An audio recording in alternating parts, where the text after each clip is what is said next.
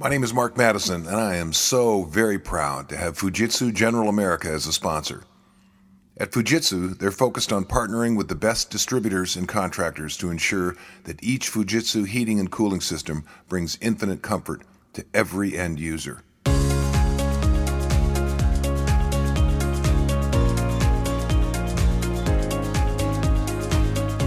Ruth King is well known as the profitability master. She is passionate about helping small business owners get profitable and stay profitable. Ruth is a serial entrepreneur, having owned eight businesses in the past 37 years. And one of her businesses, Business Ventures Corporation, began operations in 1981.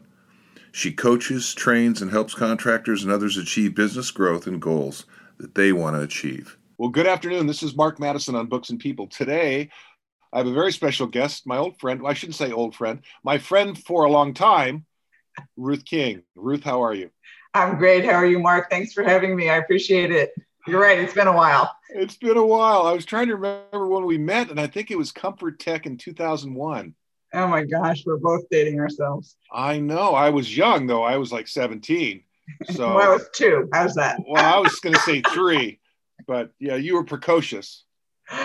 Yeah. Oh my gosh. Yeah, I know that that had to have been it. I, I, I remember seeing your name on there and thinking, and it was one of those things where I I couldn't attend yours because I was doing one at the same time, kind of thing. Yeah, absolutely. Yeah. I'm pretty sure that was it. So your background, how did you get started in HVAC? By accident. I had a friend who was working for Service America when I was in grad school going for my MBA, and they needed some help. And so I found a niche, and that was 1987, believe it or not. Wow. time ago. Yeah, Duran Duran was popular then.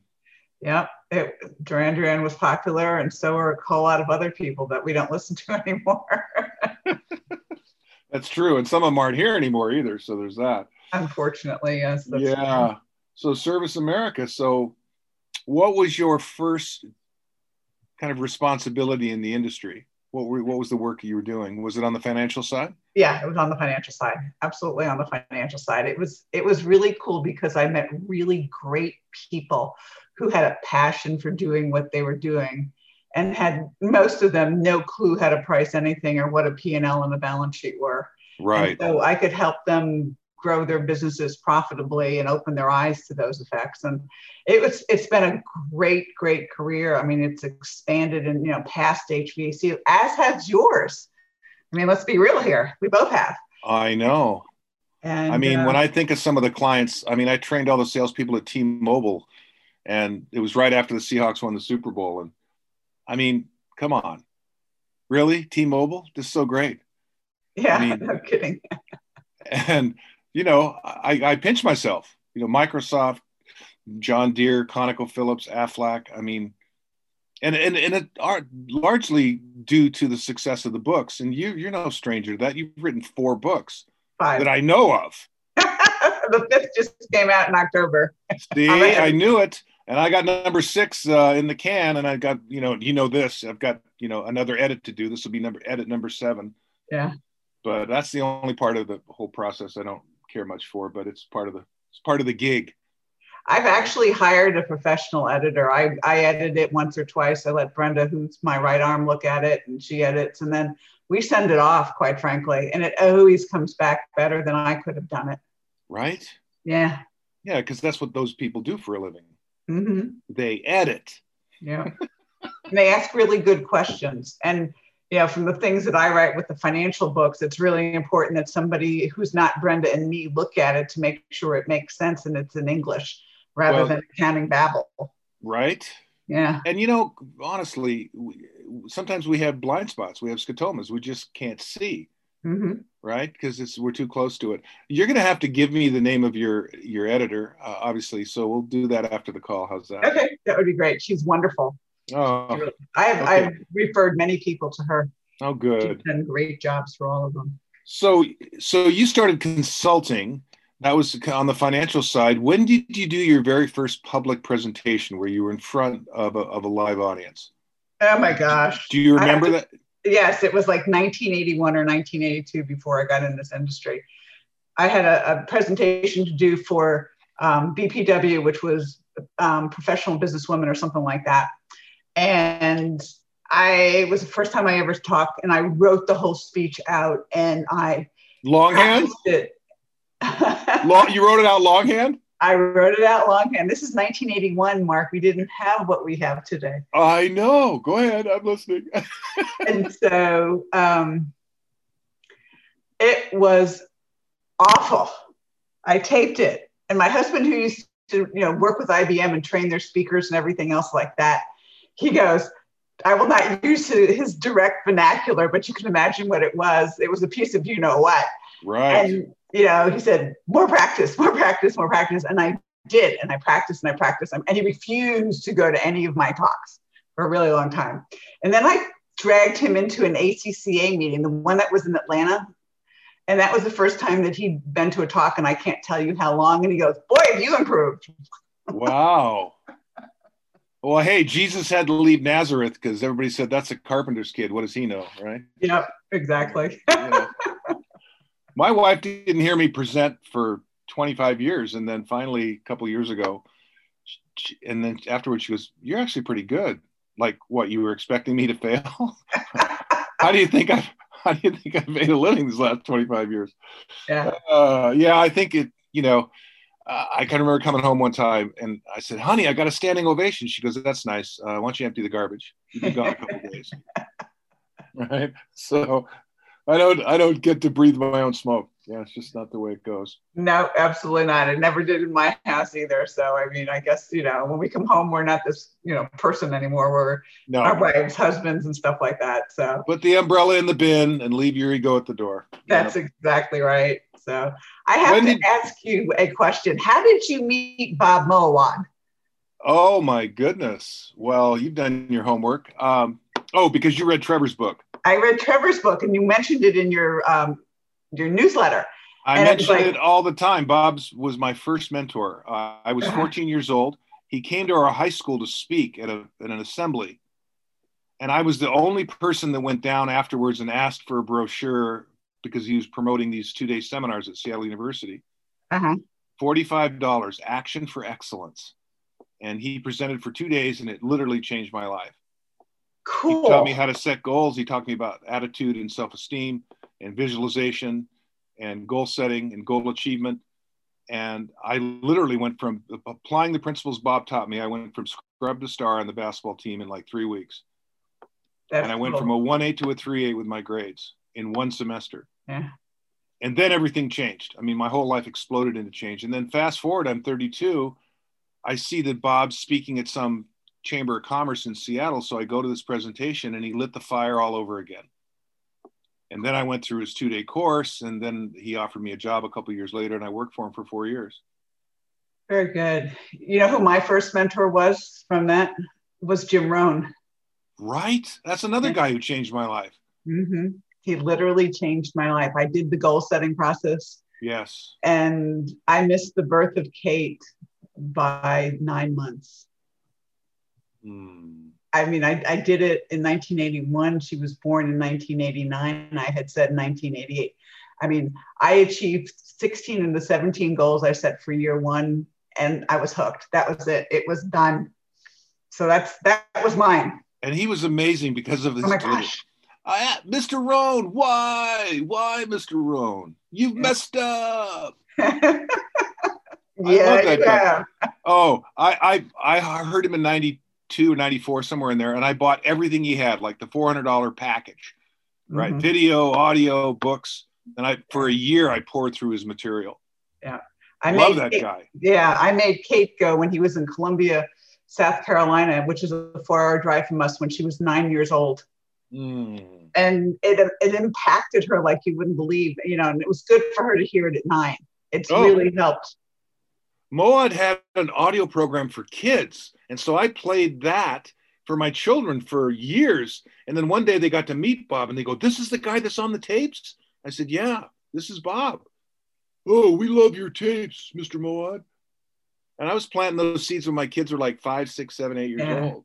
Absolutely. You got to yeah, Bob, it. Bob had a gift. He was also a state championship basketball coach. And so we had that basketball connection, mm-hmm. right? Because I coached my kids and, and uh, you know, I played for years and up until just recently, I was still playing. uh, you know, yeah, Bob.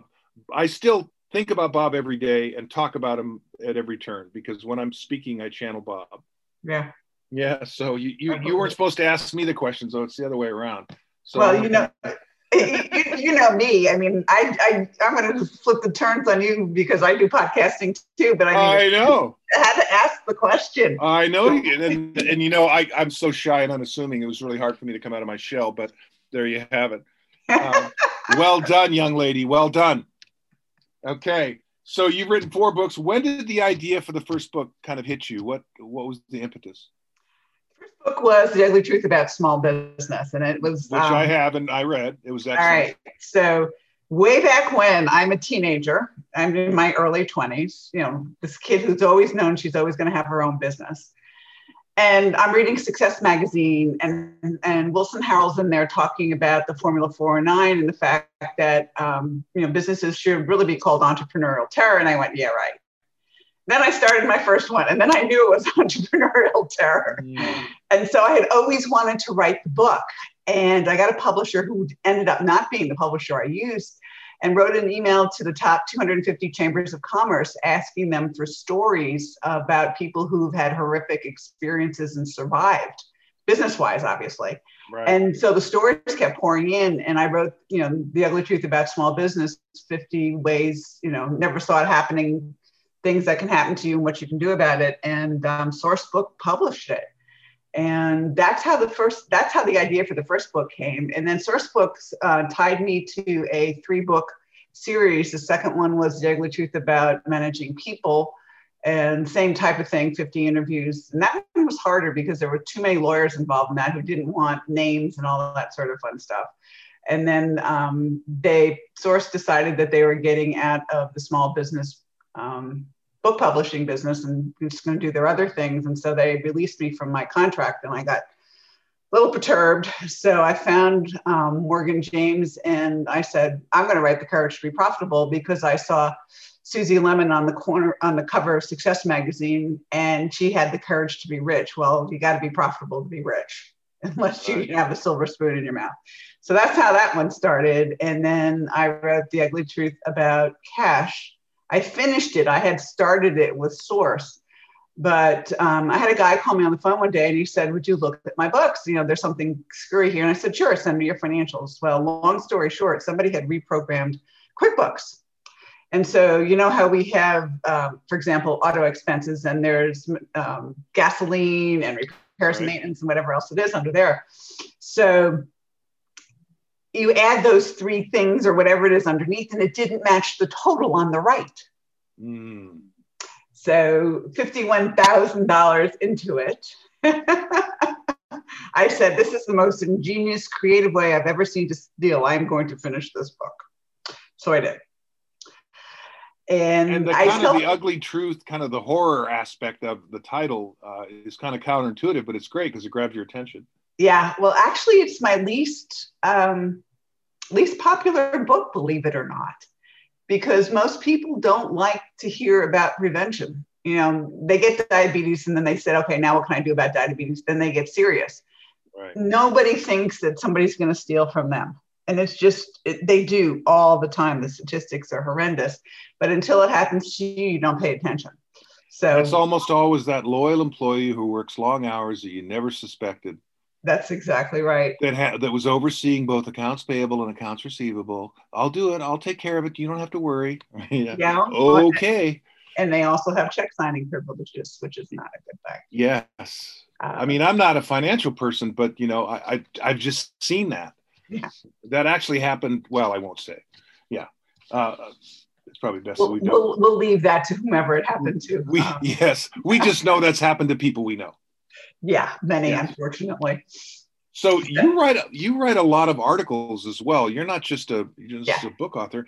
And i do too but tell our audiences why articles are so important. Because it keeps you fresh. Um, most of my articles come out of my experiences with with my clients. And you know I, I wrote a contractor sense a while ago about getting hit between the eyes with a two by four and one of the things that I make my clients do is we do a budget every year and then we break it down into weekly goals. and so for the first, you know, first eight months are doing great. September hits and they didn't make goal one week. I don't, you know, have a cow about it at all for a week or so. And then they didn't make it the second week. And by this time I'm starting, hey, what's going on here? You know, and it goes on and on and on. And I'm screaming as much as I can because I'm on the outside. And their bookkeeper saying, hey, you know, wake up. And the owner is just totally oblivious. So I get an email in December. We ran out of cash. How did this happen? he had to get hit between the eyes by a two by four. So I wrote the whole story. He sends me an email back and he goes, I got it. I won't let it happen again. All of a sudden he was teachable. Yeah. Well, sometimes it has to happen that way. You know, you know, if you think about, I mean, you and I both know people who, you know, been in these horrendous automobile accidents and their lives totally change as a result of it. Yeah. You know it's it's really you know if you're not happy doing what you're doing life is too freaking short. Excuse me for saying it that way no. but, i know. don't make left hand turns anymore. Because i got into an accident making a left hand turn. This guy was going 75 and a 25 and there was a hedge and i didn't see him. Well let me tell you something. You you sit, you start thinking about left hand turns after that. Yeah. Right? got, that's what you're saying right? Yeah. It takes hitting bottom. Yeah, in October, this guy was, this lady was turning left, and I, there was nobody coming out on the right, and this guy just whipped around her and and, and broadsided me, and I literally walked away from that nothing. I mean, no headaches, no nothing. I I came off away with two things. Number one, it wasn't my time to go, and number two, I wasn't supposed to be in that car anymore. Right. And um, but it was just you know, it was like, well, if I'm not supposed to be in this car, why do you make it so it happens this way? You know? right. Could you have done it a different way? Yeah, just yeah. you know, have it just die on me or something like right. that rather than hit it. But um, well, I yeah. like the I like the articles too for a couple of the reasons. Number one, it it forces me to write about lots of different things. Like mm-hmm. I wrote I wrote one this morning. I try to write every day, and and most days I do. And and the other thing is I've been in I think in contracting business like 63 times or yeah, you know, been pretty like you, every major contractor in the industry, but also outside the industry as well. And what ends up happening is somebody ends up calling you because they read an article that you wrote in a magazine. Or and else, so, yeah, because of the podcast too. I mean, I'm getting a lot because of the podcast. Yes, me too. Yeah. Yeah. And if I'd have known, I'm constantly amazed, Ruth, how stupid I was two years ago, and the cycle keeps repeating. If I would have known what I know now, I would have done a podcast 10 years ago. Yeah, you both. But you know, we're we only know when we know, right? And when we're ready, I guess. When we're ready, that's the key. Is when we're ready. Right. That's really, the key is when we're ready. So coming up, who are your heroes and sheroes? Heroes. Um, do you want them living or do you want them dead? uh, sure. Yes. All right. Let's take the dead ones first. Sure. Right? Those are all Socrates, Thomas Jefferson, and Margaret Thatcher. Wow, that's quite a that's quite a dinner party. It is a very interesting dinner party.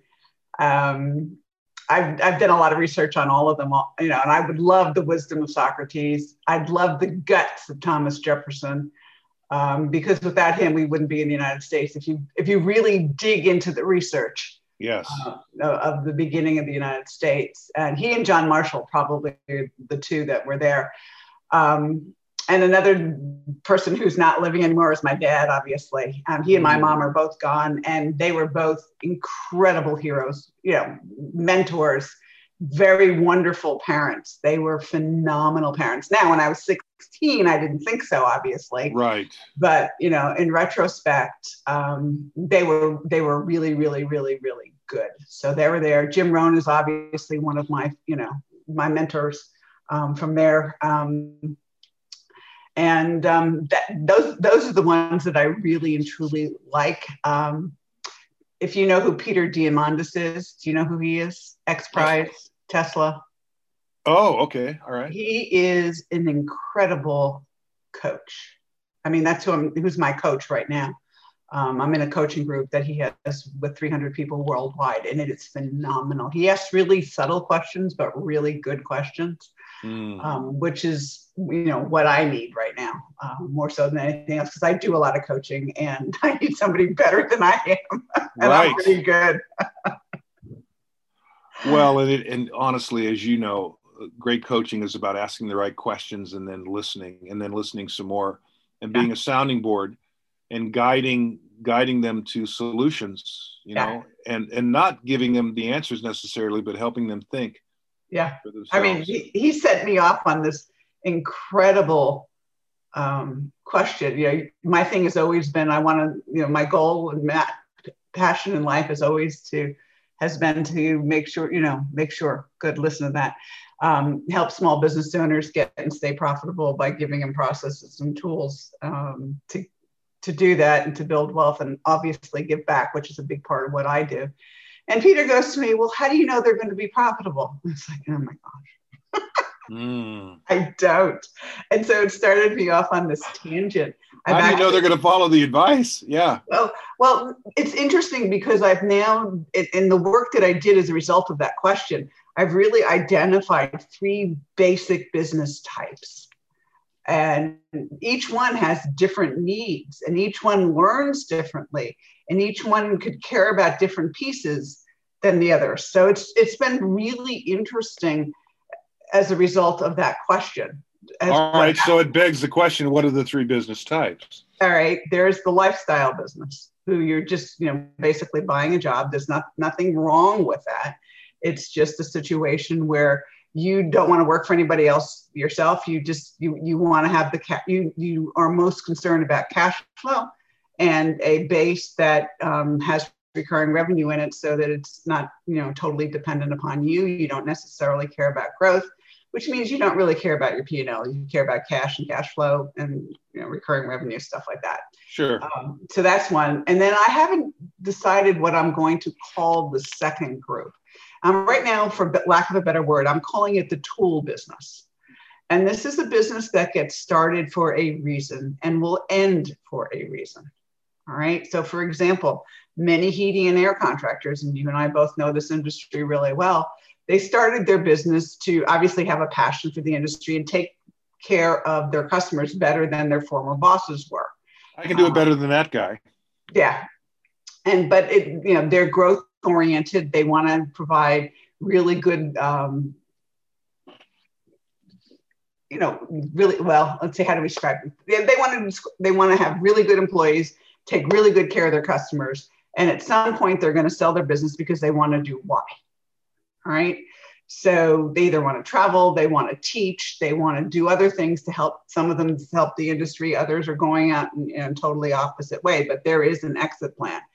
And then there's what I'd call the, the strict entrepreneur. Again, I don't have the, the right terminology yet. And these are the people that everybody thinks about the entrepreneurs who have the moonshots, who are the super risk takers, who are changing the world type things, the Elon Musks of the world. So, for, you know, for lack of better word, the Jeff Bezoses of the world. And, you know, there's a lot of people who are not as famous as they are, but they are strictly about, you know, here's the problem we're going to solve it and build this billion dollar business or something like that.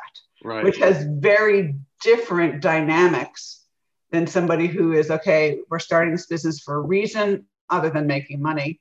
Well um, I, the word quality came to mind when you were describing the tool business. Yeah. You know? good, yeah.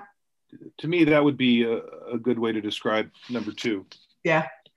And then um, the the third type basically is venture capital funding to the nth degree. Um, have to watch cash like a hawk, um, taking people who are um, early adopters and taking an early adopter business and turning it into something that's really kind of cool. Um, they grow through acquisition first and sales second. Yeah, yeah. Well, you know, look what Jeff Bezos did. He, he didn't ever care about being profitable. He had a key cared about cash flow and building this, you know, thing that's huge. Yeah. Um, from there, you know, and and in the midst of all of this, and I'm not sure how this really affects you and I, it affects the third type of business. There's something called the hype cycle. Do you ever hear about that? No. The hype cycle was done by Gartner, which is this big research thing, and it shows you the hype that happens when a new product or a new service or a new concept or a new thought comes out. It goes really, really high and then it drops really low and then it comes back up and then it just stabilizes. And so that's what happens, and that's how people get to the interest. So we the goal is obviously you want to be the hype and all the way at the top. you have to get through the bottom really quickly where people don't care anymore so that where people who are adopting it not only the early adopters finally are starting to do that. It's kind of an So- s curve that stabilizes.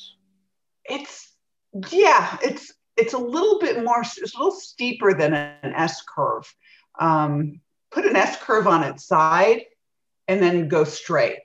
Right. Or go straight and, and then go yeah that's bit. literally Yeah. what i just drew in my journal here when you Yeah. were describing it. Yeah yeah Yeah, but go look up the hype the hype cycle. It's it's a very interesting way of looking at new things that new technologies, new ideas. Um, you know how much of it is PR and everything along those lines. So, you know, think about you know and what we even what you even think about and what we do. There is you know as you said, you and I. You know, had it been ten years ago, we should we should have started our podcast back then. But guess what? We didn't do that.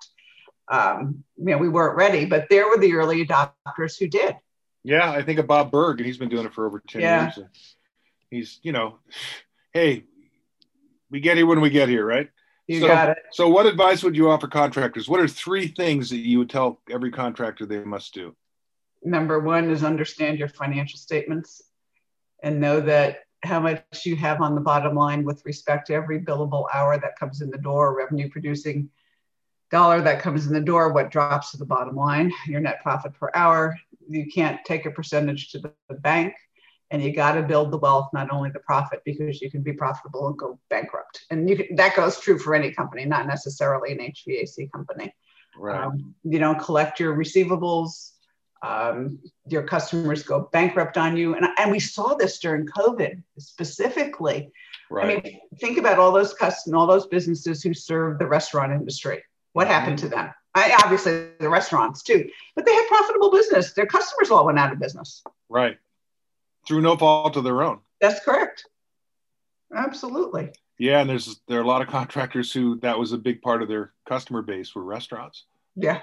Not So- one I ever cared to be in. Oh No. gosh, no, me either. I, I remember being a tech and fixing this guy's walk-in on a Friday night at a restaurant. He hands me a thousand dollars cash, and I go, "What is this?" He goes, "I'm paying the bill." I said, "I don't want a thousand. I was like 24 years old. I go, "I don't want a thousand dollars for Friday night, and it's a seedy part of town. What do you? Don't give me that money." Yeah, that was the restaurant business. Yeah, I had um, one of my clients went and um, the guy uh, owed him nine thousand dollars um, for a rooftop that they put on, and he came back with nine thousand dollars in cash. It was like right after the Super Bowl. He looked at me and he said, "What do you expect? His last name starts with a vowel or Right. a vowel." it's like, oh So- my gosh. What's the biggest mistake you made as an entrepreneur? biggest mistake I made was being afraid of my employees way back in the beginning. Oh my gosh. That was dumb. That was really, really, really stupid. When, when you say afraid, how do you mean? Well, I had somebody that I need to fire and I didn't. And Oh. caused a lot of problems. So you were afraid of the reaction. I was afraid to fire them. You know, and, you know, I that has since gone away, obviously, but Right. you know, I'm, I'm 20 something year old kid who is, you know, in her first business for all, I mean, big business with um, a lot of money on the line, over a million dollars. And um, this guy who said he could do what he could do couldn't do it. And I didn't fire him. And it really caused a lot of problems. Hmm. So have courage would be the advice. Yeah, absolutely. Don't be afraid of, you know, take a stand. The only thing that could happen if you know something's not right and it's in your gut, do something about it, even if it hurts. Yeah, and you know, in the long term, it's probably worse on you and what the imagination you have going through it than actually will happen in reality. The awfulizing in your mind's eye. Yeah. Yeah.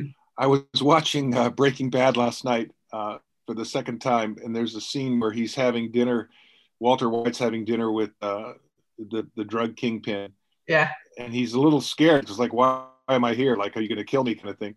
And he said, I want to offer you a piece of advice. He said, now that you're a wealthy man, I want, I want, to, I want to tell you something. He said, what's that? He said, never make the same mistake twice. Yeah, absolutely. I totally that's- agree. That's kind of a paraphrase of what you said, but it was such a great. I literally stopped. I stopped Netflix and I grabbed my journal and I went, I got to write that one down. Yeah. Yeah my dad um, ha- always had a sta- had had two sayings. Um, number one is it's never a mistake if you've learned from it. You do it once and don't do it again. Um, the really good, the really lousy business people make the mistakes and make them over again, and they never learn from it. The second group of business people make mistakes and they learn from them so they don't make it. And the third group of business people learns from the mistakes of others so that they don't make those. But they will, you know, well, they'll make some, but at least they'll not make the mistakes that everybody has talked to them about and things along those lines. So, right. Know, be the third type of business owner rather than the first. Yes, yeah, I, the phrase I like to use is I'm about making new mistakes, not the same old ones. Yeah. So, what uh, what's the coolest place you've been to while you were working? While I was working? Yeah, because I've been to Australia a couple of times. I've been to Istanbul. Istanbul changed my life. But what, what was a really cool place that you got to go because you were working? Alaska. Which city? Oh my gosh, we went all over. Um, I actually taught in Anchorage, so I was yeah. I, I, was doing um, work for the the West Coast distributor for Trane, and you know who they are. And yes. um, the head of HR and training said, "I want you to go to Alaska because they had their clients." And I said, "Not in January." He said, "When?" And I said, "How about you know like May?" And he said, "Okay." So I did training in Seattle, and then um, he I flew Bob in. We flew to Anchorage and we went around and we went to Talkeetna and it where Northern Exposure was filmed and yes, we amazing. we went on a bush pilot at sunset and I it was the first time in my life I've ever experienced dead silence. There yes. was no sound. Yes. And and we went to Valdez and we went through the trains and we went through the glaciers. I mean, that was just incredible. I mean, and then, um, well, it's the I, only place in the world where snow-capped peaks go directly into the ocean. Yeah. And there's just miles and miles of snow-capped peaks. Just it's gorgeous. There's a brutal beauty to it that you can't know or experience until you until you go there. Yeah, it was fun because um, Kate and I do a mother-daughter trip every year, except for COVID, obviously and that's her birthday present every year. And we did, she had never been to Alaska. So we did Alaska and then we did an Alaskan cruise to um, Vancouver and she hadn't been there. So we spent a couple days there too. But as we're flying into Alaska, you know, I, I, lifted up the shades of the plane and you can see the peaks. And I go, Welcome to Alaska. And she said, Oh my gosh. Right. Because if you've never seen it, there's nothing like it. I know. She'd never seen it before. And you know, the thing that really got me was Bob and I had been there 25 years before, and you could see the global warming. You could actually see it. Oh and that's the really sad part about it. I didn't believe it until I actually saw it in Alaska. Yeah, it's real. It's I'm going up in September. Uh, You'll have fun. I know. I've been there 15 times probably. Our our oldest son and youngest son played on the same college team for one year at Fairbanks. Okay. So we went up there five or six times, you know, each basketball season. So and I've gone up there for work probably I don't know seven eight times. So yeah, I love it up there. There's there's there's nothing quite like Alaska. It's just kind of in a category all by itself. Well, we're running out of time, so I would I would ask um, uh, you one last well two last questions. Number one, how does somebody get a hold of you? Is the best way RuthKingHVAC.com? No, it's RuthKing.info. Okay. I have everything there. Every, all the things that I do from profitability revolution videos to all my books to HVAC channel stuff there and profitability movement, which is a movement that we started for business owners who care about profits and wealth and giving back. So I mean, it's all on there. It's okay, that's the perfect. best place to get me. RuthKing.info. Got it. And then a parting shot. One oh yeah, it's like P.S. One last thing. what would you add? What would I add?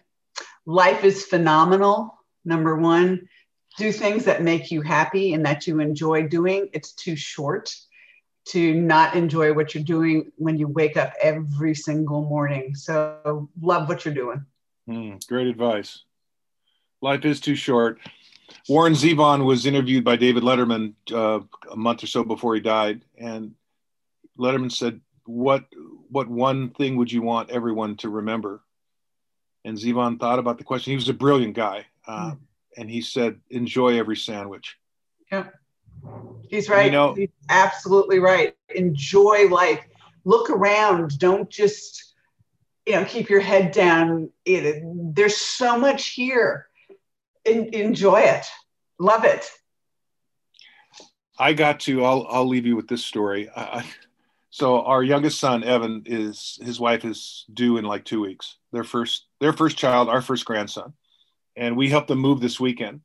And instead of me lifting heavy couches, one they said, "Dad, we just want you to install all of the uh, the baby's crib, the the dresser, you know, the bookshelf. Yeah. So there's these boxes on the floor with some assembly required.